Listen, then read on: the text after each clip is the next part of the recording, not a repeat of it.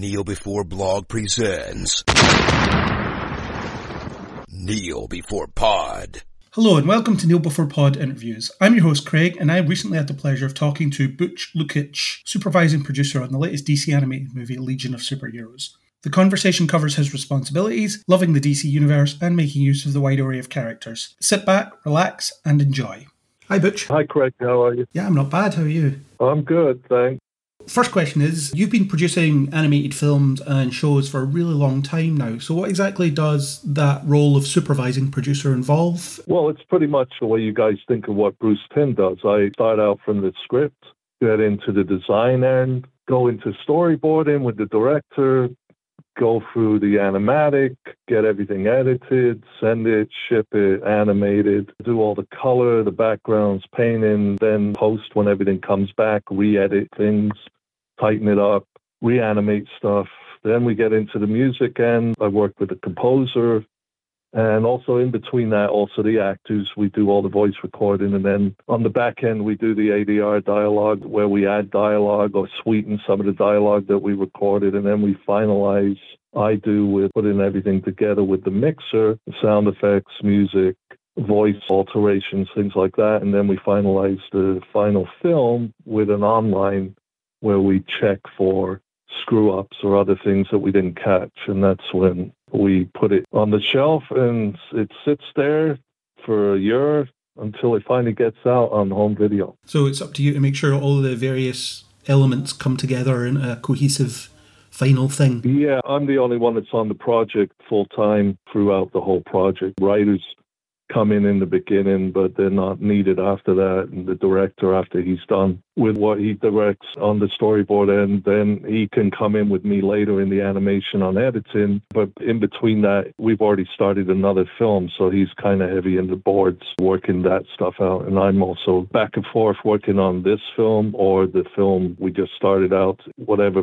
part we're doing, design or painting, things like that. So I'm on this project. I'm on other Blu-rays uh, at the same time. I bet you have to keep comprehensive notes to make sure that you're thinking about the right thing when you're working on something. Actually, most of the time, you just keep it in your head and remember and remember. But by doing this for so many years, like you said, your brain's kind of fixed to knowing, okay, I need this, I need that. I'm constantly texting when I'm seeing stuff or fixing things. So it's a constant back and forth and flow of moving things along pulling things back, redoing things. It's just kind of the nature of doing it for so long. It's almost second nature, I guess.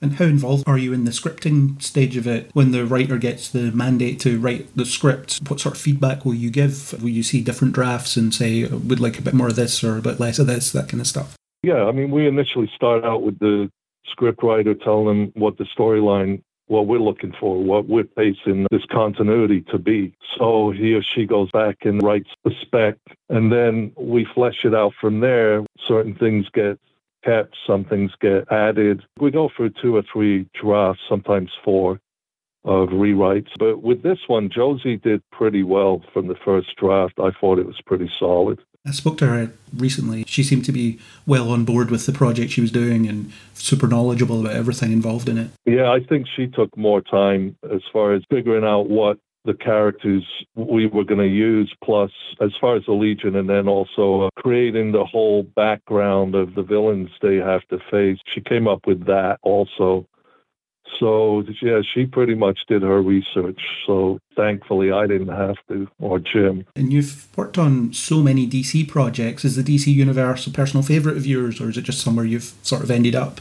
I bought DC Comics since I was probably five years old. So I started reading DC way back, you know, with Batman and things like that. But then New Gods, Kirby first started those comics, and I followed through on on that because obviously, I like Kirby's work from when he was in Marvel.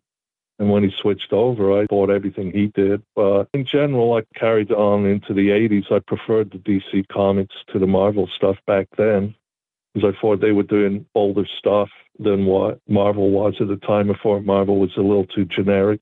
DC at least was trying new things like Watchmen and Dark Knight and other things thrown in. And DC seem to be a bit more flexible in terms of continuity, as in you can just drop a story and start a new one, and it doesn't have to be connected to that previous one. That must be certainly really appealing for these Blu-ray releases that are coming out. Yeah, yeah. I mean, for us, we are stuck on a continuity from where we started to where we're going to take this. So ours isn't that loose.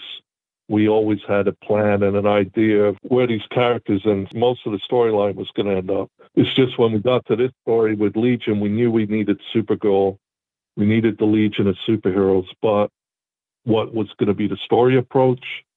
we had to hook it up with a couple of other things that we did previously. Yeah, you can see the tapestry sort of starting to come together. And I've noticed that these more recent films have dug into, well, for what a lot of people will be the more obscure corners of the DC universe. Having that freedom to just adapt these characters, some of them for the first time, must be amazing. Yeah, that was always our intention was to bring in as many as we could from the DC universe to build it up. We do have a few others coming to build up the universe. And beyond that, I think we'll be down to the final two or three films and that'll expand the universe at that point too. But yeah, it's it's nice to be able to do characters that either people haven't seen in 20 years or they've never actually been done. I mean, a lot of these characters have been in a half hour episode of Justice League Unlimited, but at least we get to put it more in a cinematic vein. One or two of them in live action as well with the CW TV shows. Yeah, right. There's all sorts of chances to see these characters. It's great stuff. In terms of this film, what for you were some of the highlights in terms of sequences and what you really wanted to get on screen for the Legion? That whole beginning with the Krypton destruction and our mom, Alura, and Kara escaping, not her mom. That was a really strong sequence I wanted to see. And then there's the latest sequences with a, a certain character that I can't mention who's behind all of this as far as what's going on that I really wanted to key in on. And some of the fun parts of The Legion, where it's more like an 80s teenage flick, where they're bantering back and forth. A lot of that stuff I enjoyed.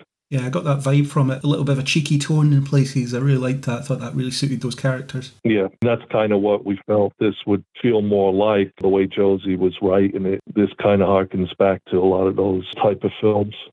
Mm. So, kind of as a last question, what characters or stories would you like to be involved in? I don't know if any of them are coming up, or is there any in your bucket list that you really need to or really want to get done? Yeah, what's coming up? The characters are in my bucket list, so I guess you'll have to wait till that one shows up. I think that's coming out in June July.